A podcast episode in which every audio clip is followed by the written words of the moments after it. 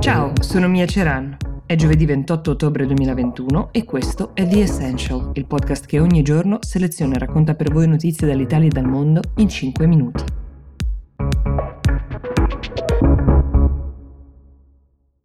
Immagino che tutti abbiate visto le immagini che sono arrivate da Catania e da tutte le aree limitrofe a partire da ieri, inondazioni violentissime che hanno praticamente sconvolto l'aspetto della città e hanno anche tolto la vita a due persone, causato dei dispersi e anche dei danni che ci vorranno mesi a quantificare. ora si teme l'arrivo di questo rarissimo uragano dal Mediterraneo. Gli scienziati nel mondo lo chiamano Medicane, che è una crasi tra Mediterranean e hurricane, con venti che superano i 100 km/h, onde alte fino a 5 metri. Le strade, come abbiamo visto nelle immagini, erano completamente allagate, forse è meglio dire sommerse proprio in tutta la costa est della Sicilia. Due persone hanno uh, perso la vita, come vi dicevo. L'allerta della protezione civile è estesa anche alla Calabria. Il sindaco di Catania, Salvo Pugliese, ha chiesto su Facebook a tutti i suoi cittadini di restare chiusi a casa, di non uscire se non per emergenze e tutte le attività e i negozi sono chiusi. Che cosa è successo e perché siamo tutti completamente impreparati? Perché solitamente questo tipo di fenomeni naturali riguardano i tropici, perché questi uragani si formano negli oceani, non in bacini più ristretti come è il mar Mediterraneo, ma quel che sta accadendo è ovviamente causa dell'emergenza climatica, del riscaldamento globale e quindi aree come il Mediterraneo si stanno tropicalizzando. Questo Medicane, questo uragano che si attende, sostengono gli studiosi, è il primo, ma difficilmente sarà l'ultimo di questa natura nelle nostre zone. Come è stato possibile? Sostanzialmente è la combinazione di due fattori. Il primo è il torrido clima del Nord Africa, ormai incandescente, il secondo è l'innalzamento delle temperature delle acque del Mar Mediterraneo.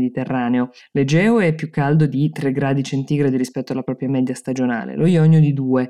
Il risultato è un effetto pentola a pressione. Questo Medicane potrebbe arrivare in Sicilia giovedì o venerdì e restarci fino a sabato e domenica. Non è dato sapere ovviamente con quali conseguenze. Non è la prima volta che la Sicilia è teatro di scenari apocalittici che parlano del cambiamento climatico in maniera molto eloquente. Se vi ricordate già a settembre abbiamo visto le immagini del tornado che ha ucciso due persone e ne ha ferite nove a Pantelleria e città come Siracusa hanno toccato quest'estate dei picchi record di caldo, hanno sfiorato i 49 gradi di giorno. Oltre alle catastrofi che uccidono persone, distruggono città, paesi, vale la pena raccontare anche come l'emergenza climatica stia cambiando radicalmente le economie di questi luoghi, distruggendo lavori e forse in alcuni casi anche creando delle nuove opportunità. Gli scienziati raccontano che a breve sostanzialmente l'agricoltura della Sicilia potrebbe cambiare completamente faccia, le produzioni tipiche del Mediterraneo potrebbero essere soppiantate da coltivazioni di natura tropicale. Pensate che negli ultimi tre anni, ad esempio, la produzione di avocado, mango e papaya è raddoppiata nell'isola. Nei giardini botanici di Palermo si è vista fiorire l'avelviscia, credo di averlo pronunciato correttamente, è una pianta tipica del deserto africano della Namibia.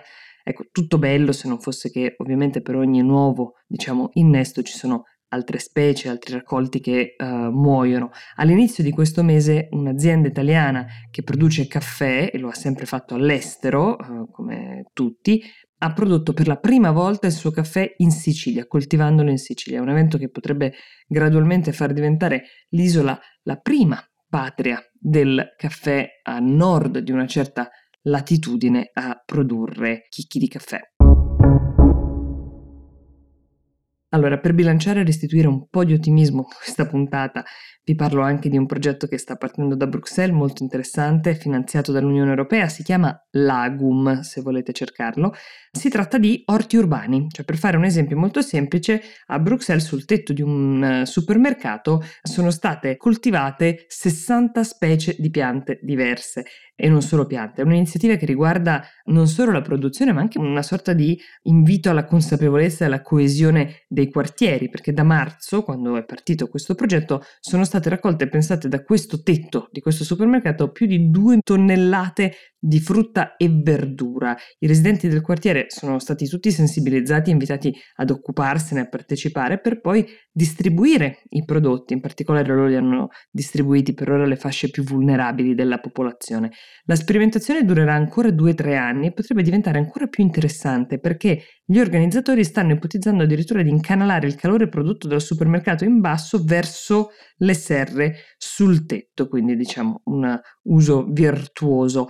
Se c'è da immaginare un futuro diverso e più sostenibile, è bene tenere d'occhio questi progetti per capire se possono essere replicati con successo anche altrove. In coda vi dico che vi parlerei oggi, se avessi il tempo, anche del DDL ZAN, eh, ne abbiamo parlato su questo podcast, potrei eh, spiegarvi come mai è stato affossato, anche se è stato affossato in Senato con uno scrutinio segreto, quindi quelle che abbiamo sono um, delle ricostruzioni, ma sulla pagina Instagram di Will trovate un buon sunto di quello che è accaduto, se volete saperne di più, qui su The Essential dove il tempo è tiranno, ci basti sapere che la politica ha perso un'altra buona occasione per accompagnare il progresso e lottare contro le discriminazioni. Io vi auguro una buona giornata e vi do appuntamento domani con The Essential.